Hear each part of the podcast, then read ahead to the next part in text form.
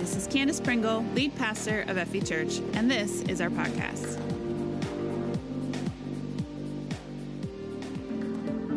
Hey, me again. Nice to see you. All right. So, as I said, Candace is not here. She's at home resting, but we we have a treat for you guys today. All right. Who, who thinks Freedom Valley is pretty all right? You guys like Freedom Valley? Yeah. Okay. So, if you guys like Freedom Valley, well, this guy, this guy who's here today, his name is Jerry Stoltzfus. Okay. He is everything here in this room. Every single Sunday is the result of this man's obedience to God. He is our founder. He is the founder of Freedom Valley. He is Candace's father, Jerry Stoltzfus, and as well, his wife, Julie Stoltzfus, is here with us today. So please welcome me in joining him.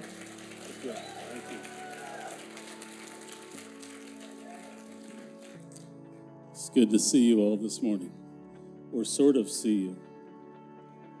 Good to see your shadow out there, anyway. I love you, and I'm so glad to be back with you today. I'm so glad to be a, a part of this, and um, was incredibly shocked Friday when um, Candace said, I'm in the ER. My dog bit me. What the heck? What? It was really hard to uh, take. I love this dog. I've been around this dog for years. I don't know, 10, 12, 15 years, a long time. Dog slept with my grandchildren.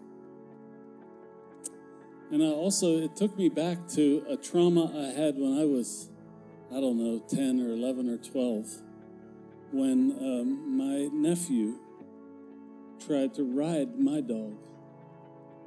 And the dog snapped at him and ripped off a piece of his ear. And my brother took the dog out and shot it. I'm still, I'm still not over it. Don't look at me in that tone of voice. Uh, I'm, I'm pretty much over it. But this all just took me back to that uh, scary moment and that, um, I don't know, the trauma of figuring out what to do with the dog is as much, um, just hard. Just hard. Anyway, so now 28 years maybe. And um, God was so good to me at this church. You all were so kind to me, especially those last five years after my traffic accident and the, the horror I was in that got worse every week during that time until I wasn't functioning anymore. You all were so kind and so giving and so willing to um, put up with me during that. It really means a lot to me uh, to this day. It means a lot to me to, for my daughter to uh, let me help her a little bit. You know how you ache to help your kids? And I ache to help my daughter. I love her and Aaron's leadership so much. They're really getting it done around here, man. I listen to her sermons, they are on. They're on it. The Holy Spirit is powerful in her. And uh, Aaron's leadership is just so phenomenal around here. I, I, mean, I just love this stage design. I don't know how he did that, but I like it like crazy. Um, he and Chris did that, I guess. I should give credit where credit is due. I heard Chris was involved, and it sure looks like Chris. So uh, I, I really just love this. Love what God is doing here so much. And it's really nice to have a little role in it today. So today I want to go with you to uh, Hebrews 10. We did a little bit of Hebrews in our Bible quiz as we opened up the service. I want to go to Hebrews 10. I'd love for you to find Hebrews 10 or read it with me off the screen. I'm going to do that in just a minute. But first, I got to do jokes. Because I did jokes here for 28 years and you all laughed appreciatively like you didn't hate me for it. And that matters. So I'd like to do some jokes. I found the worst jokes ever. This guy says, I saw a guy coming out, of, racing out of a local flower shop. And this really gets me because right next to Life Discovery Church, where I'm ministering these days, is a flower shop. I saw a guy racing out of our local flower shop, arms full of random product. The shop owner rushed out after him. I couldn't help, so I just yelled, Run, Forrest, run! No? Yeah, no. Come on. You saw the movie. Forget it. How about this one? Teacher's letter to a parent. Dear parent, Mark, your son doesn't smell nice in school. Kindly encourage him to take a bath. The parent writes back Dear teacher, Mark is not a rose. Don't smell him, just teach him. I love that. That was good. Okay, that was better than you laughed. I'm just saying. I'm just saying. So everybody has people. Everybody has people. You have people, and everybody does. Some people's circle of people are very small and diminishing. And can I tell you, I even hear Christians sometimes say, I love God all right, but I sure hate people. What? Are you serious? Who, how can you say you love God and not love what he loves? That doesn't, that, I, that leaves me cold. You can't say you love God and not love people. We were created as the pinnacle of his creation. And he loves us dearly and wants to be with us. I was just reading in my, my daily uh, devotion that I do every night on Facebook. And I was reading about uh, how the children of Israel finally escaped from Egypt and they head out to the wilderness. And God says, I want to be with my people. Okay, where? I want to be in the middle. I want like all 12 tribes gathered around me. I want to be in the middle of my people. Can you hear God saying that? I want to be in the middle of where you are. I love you dearly. You matter to me. And I want very much to invest in you. And so we get it so twisted in the kingdom when we act like this kingdom is about rules. It's not. God says, let me just tell you that these things will mess you up. I got a couple little things that'll mess you up. And so he gives you the Ten Commandments. These will mess you up. You murder somebody, it will mess up your life. Dishonor your parents, oof. Lie, that's a bad thing. And he goes on, there's 10 things.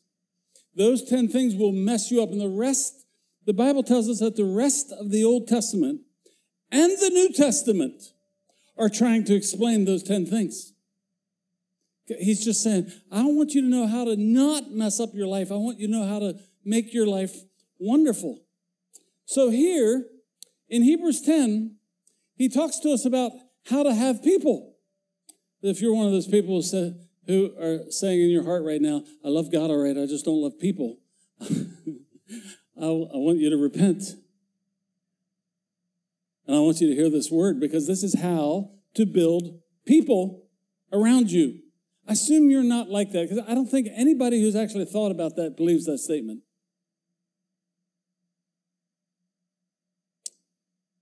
People are incredibly important to you. Separate yourself from them any amount of time, and your heart gets weird. You start wanting people around you. So, if maybe you're struggling with your people, as I have from time to time, and this word is about how to build your people, not just the not just the quality of your people, but the amount of your people as well, like the size of your crowd. God wants you to build people around your life. And uh, Hebrews 10 has some amazing things to say about how to build the people in your life. I want you to read with me in chapter 10, and I only picked out a couple of verses. I would love to read this whole passage, but I felt like we sort of get distracted. There's so much good in this passage that it's really easy to get distracted on other things. And I feel like the Holy Spirit wants to give a specific word about how to build the size and the quality of your people. Hebrews 10 23. Let us hold tightly, without wavering, to the hope we affirm for God can be trusted to keep his promise. Let us think of ways to motivate one another to acts of love and good works. And let us not neglect our meeting together as some people do, but encourage one another, especially now that the day of his return is drawing near. There's three things in this passage. I said three things and I went like that. There's three things in this passage that I feel like the Holy Spirit is drawing our attention to today specifically. Three things that will help you enormously in, in building the size and the quality of the people around you. First off, he says, let us hold tightly without wavering to the hope we affirm. Hope is so important when you're dealing with people because there is no relationship with any people anywhere that doesn't go wrong sometimes. None. Maybe you're in a spot today where the relationship with your key people is not as warm and tight and loving and helpful as you'd like it to be. Well, join the human race because that's all of us. We all struggle sometimes it. And the key in that moment is what this verse is talking about when it says, Let us hold tightly to the hope we affirm. For God can be trusted, keep his promise. The hope is your key to your relationships when the lights go out and issues come up. And you don't know if you're ever going to talk to that person again. Boy, what a time to hold on to hope. Hope is a precursor to faith, I think. I see it that way. What I mean by that is to have faith, you have to have hope. And so Hebrews 13, I'm sorry, 1 Corinthians 13 says there are three things that will last forever faith, hope, and love. And then he goes on to say, and this is for all of you uh, who are celebrating Valentine's Day, the greatest of these is love. Meaning there's something enormously important about love. And I believe why many of us, the biggest day of our lives is going to be our wedding day because there's something so important about our commitment to love and our desire to love. And uh, for you to maintain a love relationship with anybody, the key ingredient is, is the hope that you have, the belief that you have that God can work out even the situation that you're in. Somebody just told me uh, he's getting a divorce. Our marriage is over. Said, okay, okay. Divorce is right in some cases. I don't know if it's right in yours, I haven't heard your story. But I get that. But can I just pray a miracle prayer with you? No. No, you cannot. I don't have any hope.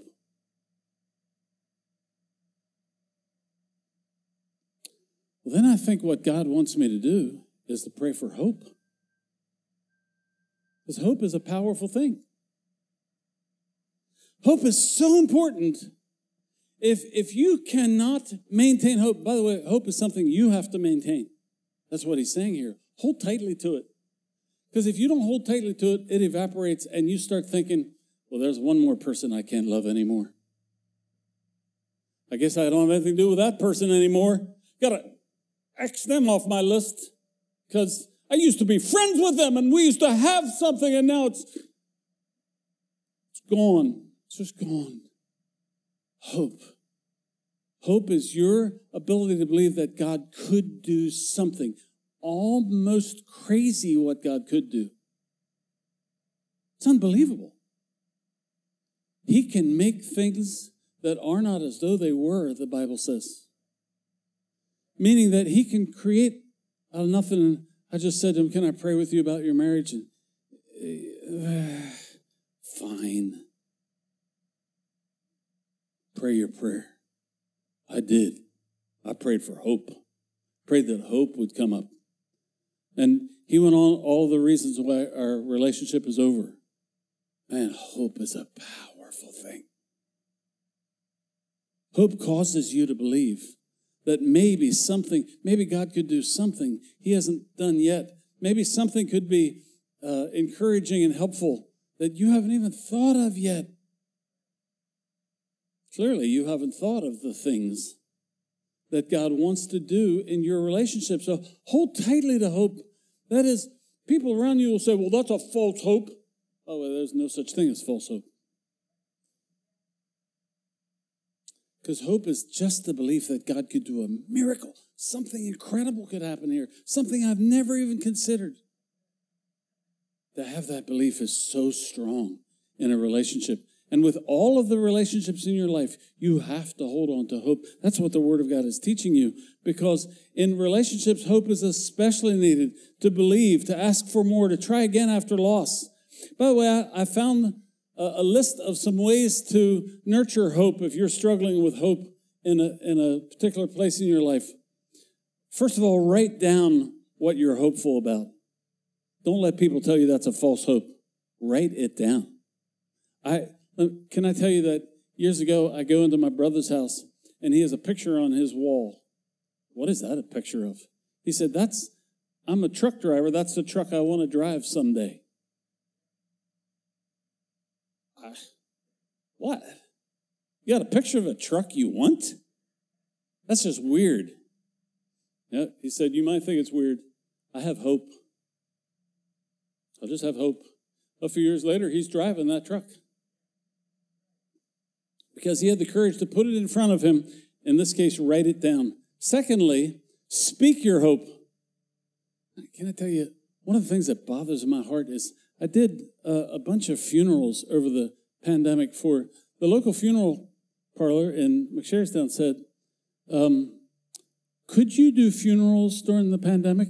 Of course. Of course. But you could get sick. Are you kidding me? People need help and I need to help. And so they started calling me in for funerals. I did a bunch of funerals for people I didn't know. Very small, many of them were 10 or 11 or 12, 15 people, very small. And uh, I would often ask the person who I'm just meeting, Did your mama know Jesus?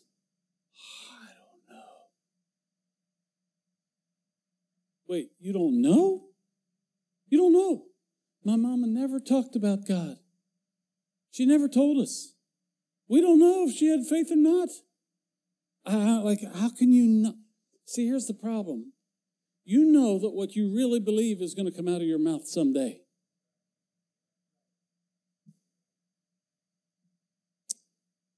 And what that parent did was die without giving us hope.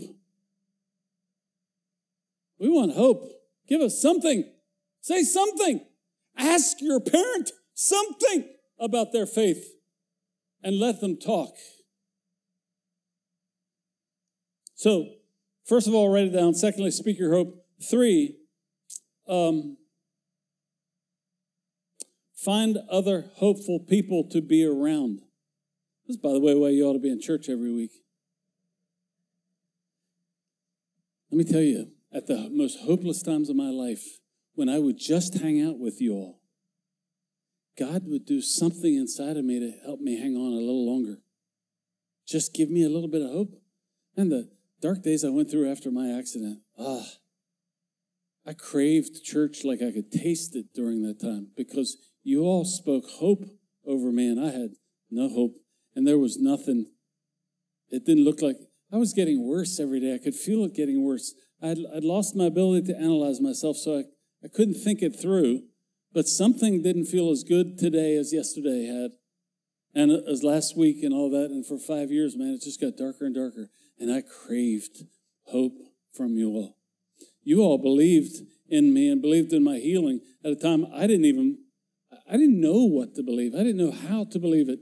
I had lost my ability to function analytically as well. And um, man, I needed you all around me so bad. I'm so glad that I had people around me during that time. So find other people to uh, hang around. And fourth, repeat the hope a lot. Let me just read all four of them again in case you're writing them down. Write down your hope. Speak about your hope.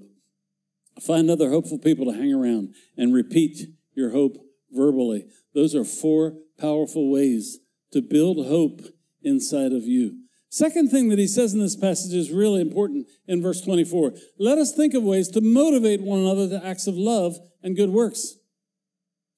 A motivation is, I think, one of the least understood roles that we have for other people. Motivation is vitally and powerfully important to be able to motivate and help people around us, but most of us don't know how to do it. We don't know how to motivate somebody. We try pressuring them and they run away from us. Pressure never works. It doesn't work when teaching your kids to clean up their room. it doesn't work when you want your kids to make good choices.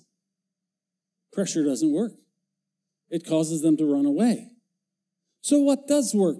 When he says motivate one another, how does motivation work? And I have a list of ways here that motivation, how to motivate the people around you that doesn't involve pressure, doesn't involve coercion, it doesn't involve you pushing somebody into a place that they're not ready for. First of all, encourage them in the little things. Encourage them in the little things. Listen, you can find something positive about every single person in your life. Don't look at me in that tone of voice. I will come down there and get you. You can. You can find something positive about everybody. Find it. Go after it. Encourage them in something small, something inane. My brother called me last week and he said, I really love that hat you're wearing these days. Well, who are you and what, what do you care about my hat? And then I thought, you know, he's encouraging me in the little things. And it's one of the reasons I love him so much. He motivates me. And so I wear that hat all the time. I wore it here this morning. I, because somebody likes it to motivate them, to motivate them, encourage them in the little things. Secondly, appreciate them personally. There's something about their person that you can appreciate. You could appreciate something about Hitler. Don't look at me in that tone of voice. I will come down there again. You could appreciate that he had resolve and that he was a strong leader and, and he had a purpose. It's all going the wrong direction, but you can appreciate those things. Thirdly, make sure that you give them more positive encouragement than negative. Boy, this is strong. This is strong. Somebody said, even when you criticize or rebuke somebody, it ought to be done in an encouragement sandwich, which means you encourage them, then in the middle, you put a little slice of what you don't like, and then you encourage them again. I, I've, I really personally believe that. I think it's important. Everybody needs encouragement. Everybody. And you can encourage people in every situation. So um, make sure that you give them more positive encouragement than negative encouragement. I, I, two to one at least. At least. More positive than negative. So that when they walk out of that meeting with you, they're like, okay, there was some rough stuff there, but I really appreciate the kind way they said it. Because we all got things we got to say from time to time, right? Um, Next, the fourth one talk to them about opportunities to do it and how to do it. Because everybody can't imagine that you're thinking of, you have a gift. Let's go back to the cleaning, your kids cleaning their room thing. You have a gift that you learned over the last 25 years about how to keep a house clean. It didn't happen overnight. You were a slob too at one point, probably. Don't look at me like that. I saw that. Some of you were. And you have to teach and make possible opportunities and ways to do it. And last, I love this last one build heroes of people who've done it. Build heroes out of people who've done it. Help them to see that you really appreciate the fireman or the cop you really appreciate the good people in the world. There's a lot of them. They're everywhere. And you appreciate them because they set their lives to do something difficult so that we wouldn't have to. That's incredible. And really something, when you build heroes for your kids, you're motivating them to want to be your hero because you showed them how easy it is to be a hero. So, and th- then along with how to motivate, there's ways to demotivate. One of the ways to demotivate is to be controlling. Boy, some of us have a hard time with this. We found some people we can tell what to do, and it's almost impossible for us not to do it. Starts when our kids are little. Don't do that. Don't do that. Don't you do that. Don't you ever do that. If you do that again. And on we go. And something demotivates in the kids. They're like, I'm never going to make mom happy. I'm Never going to make dad happy. So why even try? Very demotivating to be controlled. Uh, in fact, scripture says at one point that we ought to, what, what is the quote I'm looking for? We ought to find in our children their gifts and encourage those gifts. It's a rough translation, but the scripture says that. Being controlling is the opposite. It's not finding their gifts, it's you telling them what gifts to have. Secondly, be manipulative. That is, you're trying to make them do something that you want them to do, regardless of whether or not they want it. You can manipulate somebody for a little bit, doesn't work very long. Eventually, they wise up to that, they stop. Much more effective to do the encouraging things that I just said uh, rather than the demotivating things. And thirdly, criticize. Find things that they did wrong and tell them about it. Because somebody ought to tell them, right? Wrong. Criticism ought to be done in an encouragement sandwich. You ought to find more good than bad to say all the time. So to demotivate people, be controlling, be manipulative, and criticize are three things that you can do to, to demotivate and make people run away from the very thing you want them to do. And then there's a third thing here that I hear in Hebrews that really helps my soul in verse 25. He says, Let us not neglect our meeting together as some people do, but encourage one another. See, the reason you don't always feel like being in church is you didn't lately get something out of church that you can't get at the local Turkey Hill. The one thing Turkey Hill doesn't sell, and you can't buy at Walmart, and isn't available at Target, is encouragement. So he says, encourage one another. I had a, an older brother one time who said, he heard a powerful message on encouragement. He said, I made myself a goal. I'm never, ever leaving church again if I can help it without encouraging somebody. I'm going to make sure I do that every single week.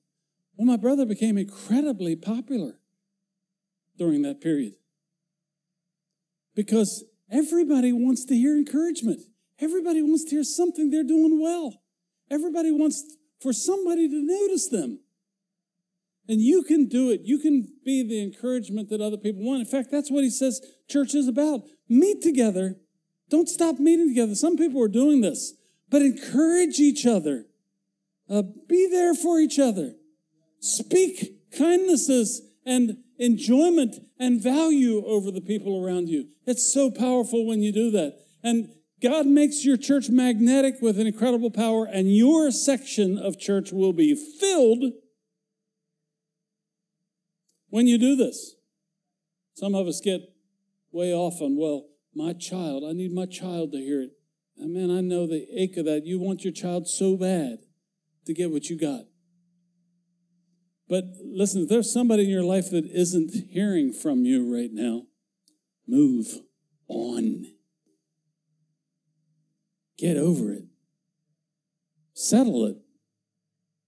And find somebody who is willing to hear from you and fill your section with people you have encouraged and you have built up and you've made strong. They believe because you believe. That'll continue for a while, and then eventually one day they'll realize this is bigger in me than I thought. I like this. God is speaking words of encouragement over me. Man, it was such a uh, revelation to me when I found out the Bible is full of encouragements. I was like, I thought it was all full of thou shalt nots. You dirty heathen swine, what's the matter with you? That's what I thought it was about. I discovered it's full of encouragements and I started reading it. The Bible encourages you not to commit adultery because it'll mess you up. and not to lie. Same reason. Because God doesn't want you to be messed up. So there's a considerable amount of words spent on those 10 things to define those 10 things. But man, around that, there's so much encouragement. God sees you as gifted. There's two catalogs of gifts in the New Testament. God sees you as incredibly gifted. God sees you as strong with the ability to overcome. And I know that your world has been weird. Your dog bit you in the face. I know. I know. It's so painful. Life is painful. I like Jordan Peterson right now. If you haven't heard of Jordan Peterson, you need to. Jordan Peterson is a Christian psychologist out of Canada. Speaks some of the most powerful truths you've ever heard. He is really strong, and the world is listening to him. And there's so many YouTubes and so many people hearing his voice these days. Where was I going with this? I hadn't planned to say that. Oh, he said, Jordan said, life is about, and the next word surprised me life is about suffering.